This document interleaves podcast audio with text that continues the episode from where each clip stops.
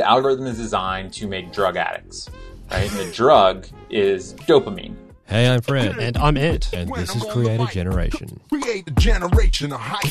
Hey everyone, for the next couple of weeks, we're going to change gears. We're going to give you some of the best tips from some of the top YouTubers out there. Now, this comes from season one of the Creator Generation podcast. And what I love about these tips is it's not just about optimization, which you can see in a bunch of other videos on YouTube. This goes behind the scenes and talks about a range of things, such as creating for passion and having an amazing back catalog to keep viewers hooked. And these come to you directly from the YouTubers themselves. Let's get into it. Matt Gielen from Little Monster Media Co. that helps people optimize their channels for YouTube. The end goal of any algorithm is the goal that the creator gave to it. The goal for the YouTube algorithm is to satisfy its viewers. Um, typically, that can mean entertaining them. Um, what that means more and more, essentially, from like a reality standpoint, is that um, the algorithm is designed to make drug addicts right? And the drug is dopamine in your own brain, right? Um, the dopamine comes from uh, ingesting YouTube videos, right? And what the kind of the outcome from a practical standpoint is that they want people to come to YouTube. They want people to come to YouTube more often. And when they do come to YouTube, they want them to spend as long as humanly possible on the platform, right? So it's kind of the goal on YouTube's end, right? To satisfy viewers, to entertain viewers, to give viewers what they're looking for.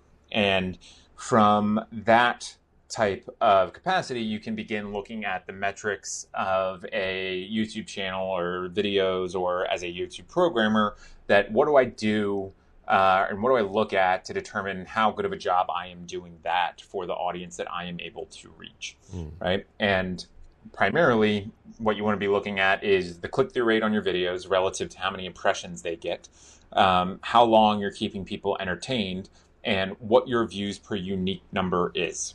There's a lot of little bells and whistles on top of that, but those are the big ones, right? Because you can't get average view duration if someone doesn't click on your video, right? If YouTube serves someone your video and they don't click on it, right? That's an impression without a click, which drives down your click through rate, but is a signal to YouTube that they are not interested in your video. And so, like, you get a lot of complaints about, like, oh, well, it's just clickbaity titles and thumbnails. And it's like, well, are you going to go see uh, Avengers Endgame if it's titled Avengers? Eh.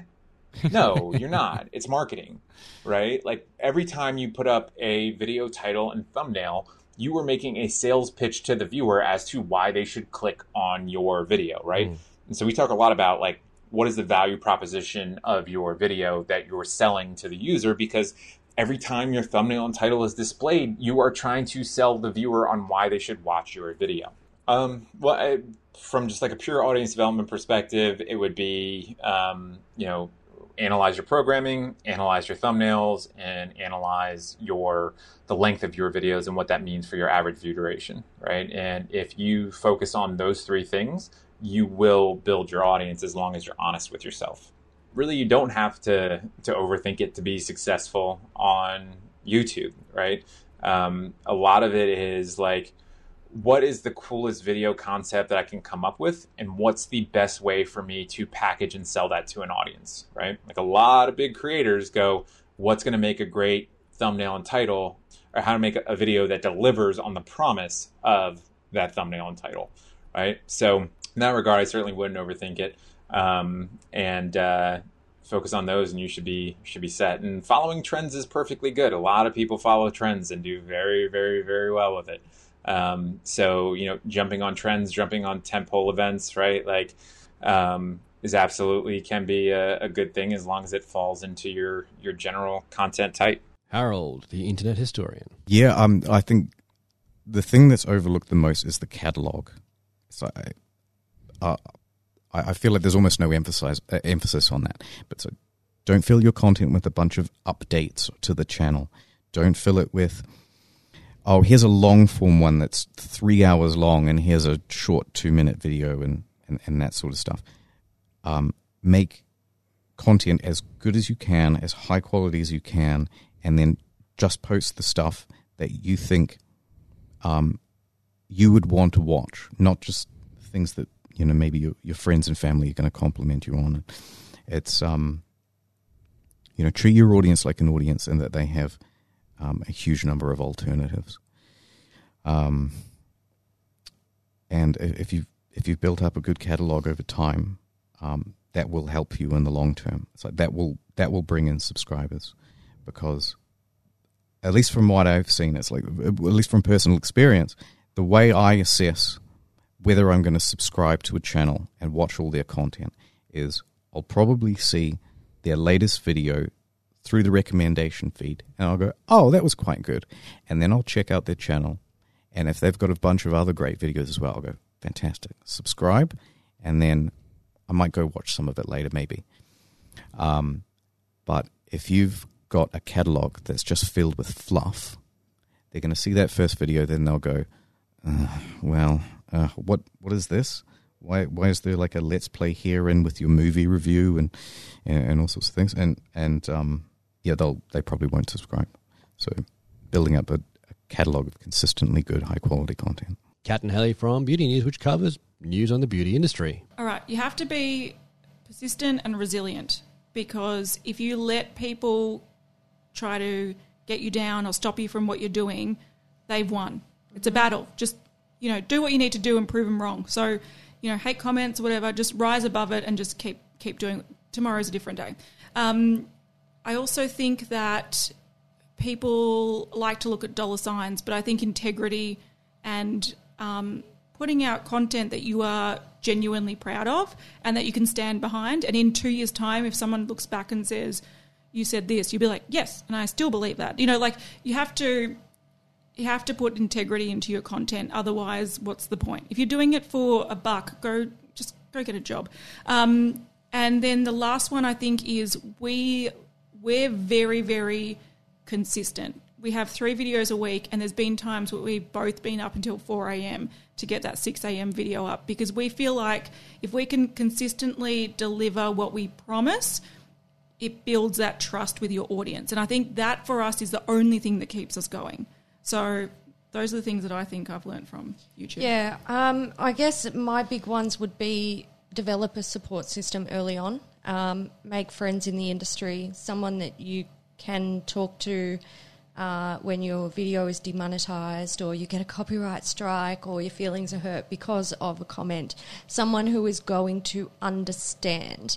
Um, you know, I did mention talk to your mum if you've got no one else, but mum's still not going to understand at the end of the day. She, will support you, but you do need someone who will understand uh, the ins and outs of YouTube. So find find friends in the industry, go to events if you can, um, and actually make like real life friends. You, they'll be helpful. Um, I think.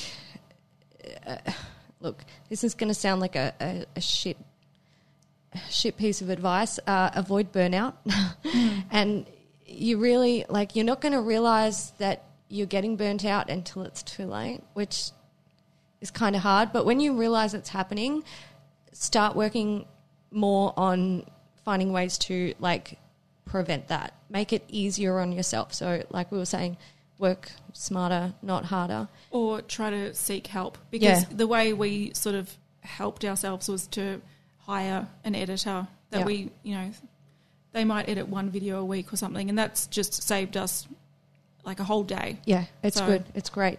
Uh, last thing, make content that you love. Kati Morton, the YouTube therapist. I think making it internal, not external. Mm. Because I think a lot of people think of reward as, oh, it's money, it's influence, you know, um, it's the power that I have to, you know, bring, you know, sick my audience on someone else. Like people can feel really rewarded by that. And I think the more we're able to look at the reward as like it's fulfilling to me. I'm proud of the creative work i've done because that was something i haven't done before. Um, or my editing was on point like finding things that you have control over that are more internal. Um, the reason that you started creating in the beginning because i think a lot of creators for, we lose sight of that mm. only because it, it, we're doing it all the time so often.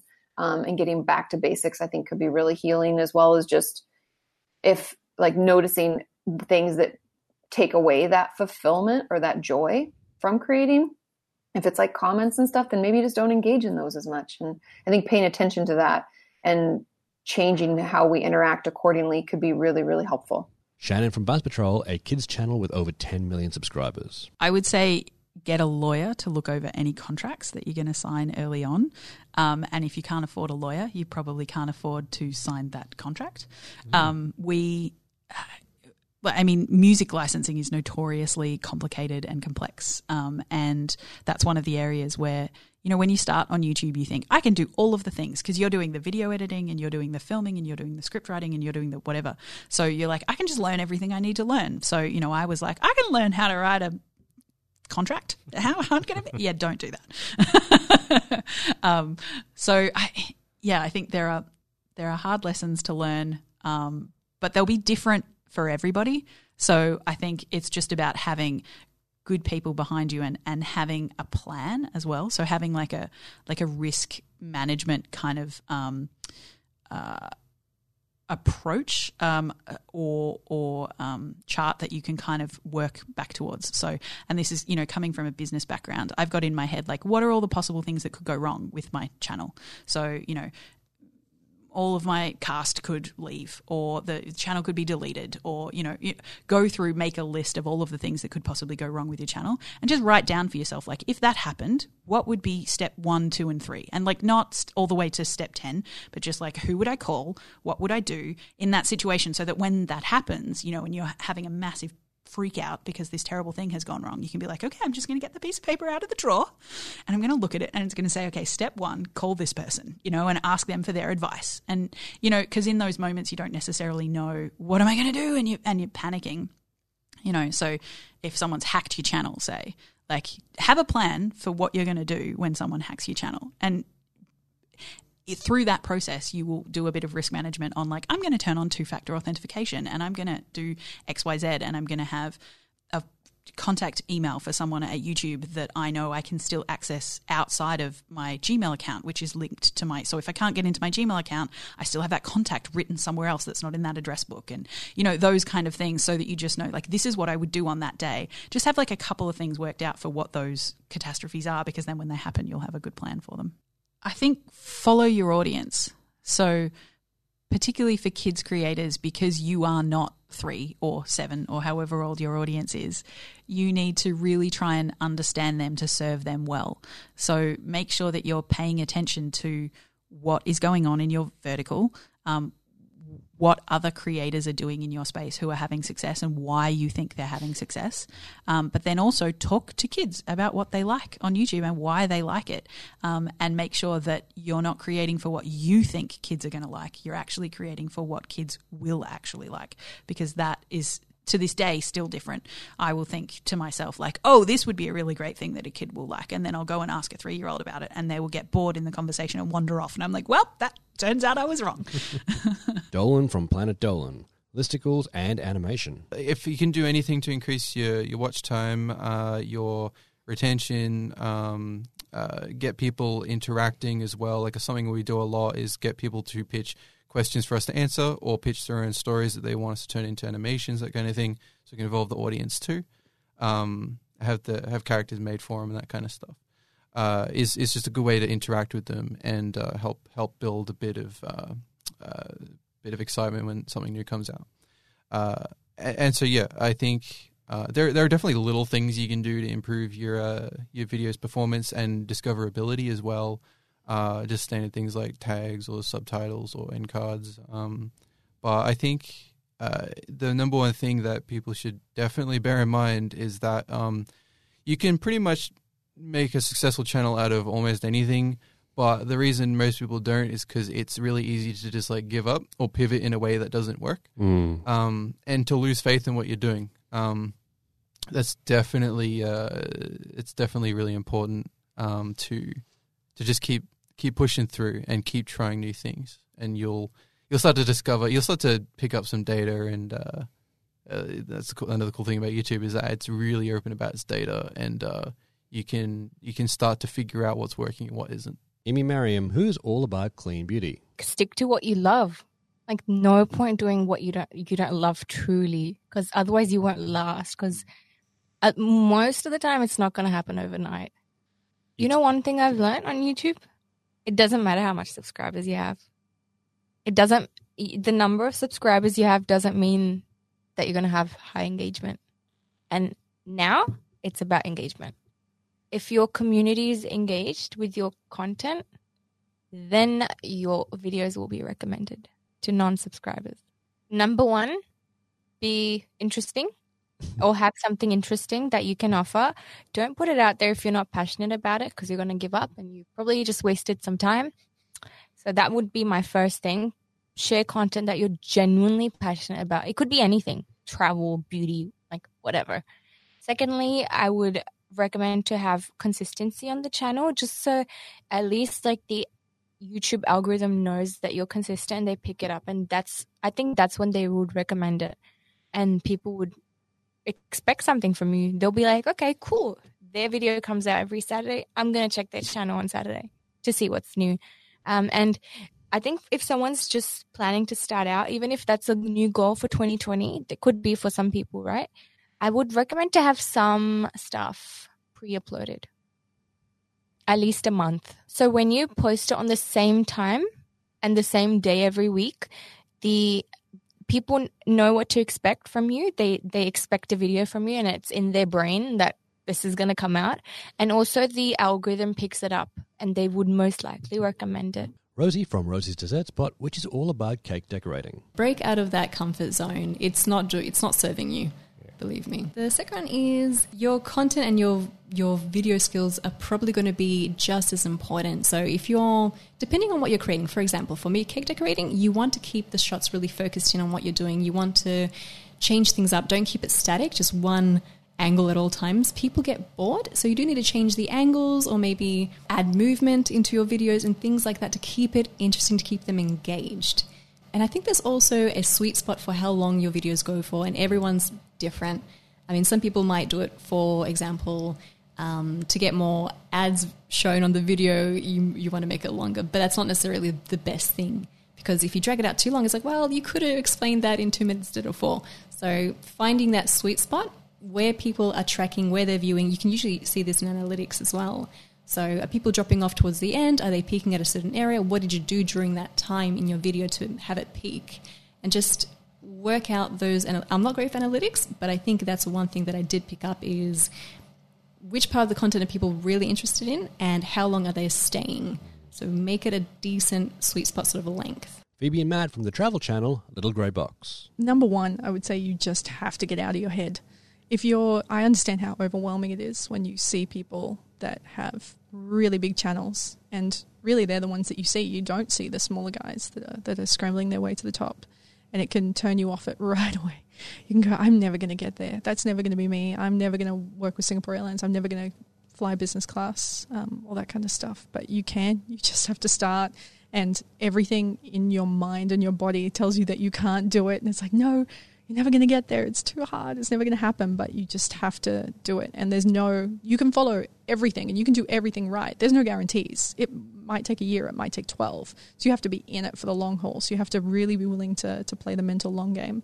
I think um, a lot of what you guys taught us at Changer was was huge for us. Before we didn't know about that, we didn't know about the tagging. We were just tagging whatever we thought it might be. So, getting that knowledge will help you prepare yourself better to at least have a chance of your videos being successful at what you want them to do. So make Absolutely. sure you make sure you, you, you take the time to learn that stuff before you start. And if you you know if you have a clear idea of what you want your video to be, maybe storyboard it or you know create a, a, a sort of format for it. Something we sort of have learned over the years. So there certainly wasn't a format starting out. So absolutely, that's such a good one. If I could go back in time and start a channel with all the knowledge that I have now, it would be so much easier. yeah. It would be so much easier. So get that knowledge, yeah. get it. Darren from Darren Levy Official, who's famous for funny Uber rides.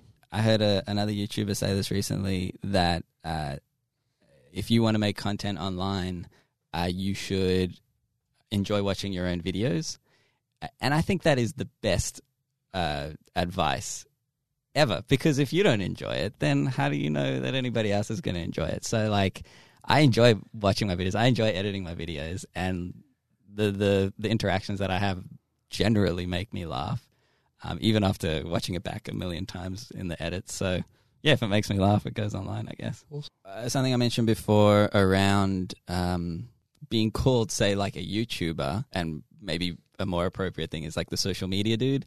Uh, I think like when a video, and I remember like when, say, that April Fool's video got a lot of attention, and I'm like, YouTube is everything right now. And it is at the time. You need to give it a lot of attention. But I think I, I know a friend of my brother who he doesn't have like I don't think he has. He might now, but he doesn't have the the YouTube app on his phone. So YouTube might not be his thing. He's like he's bigger into like Instagram, or somebody might be bigger into like Twitter. Like so, I think um, if you're making content uh, and you might really like YouTube or Instagram, or whatever, just be mindful that that your your audience, because when you first start making content, you don't really know where your audience or who your audience is. So putting it everywhere, because it's not that hard to post on different channels and pages and things like that.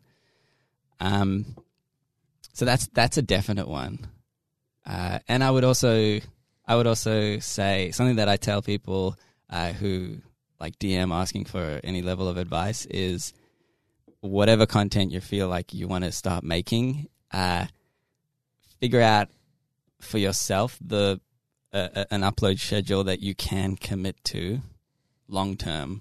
Um, so for me personally, it was well for the amount of content that I think I can get from driving. I uh, you know I I reckon I can put up a video every week forever.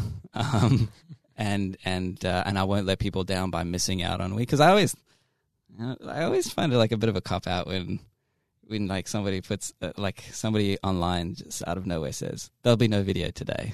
Mm. I'm just like, well, imagine if like Channel Seven news at like six thirty, there'll be no news today. What the hell?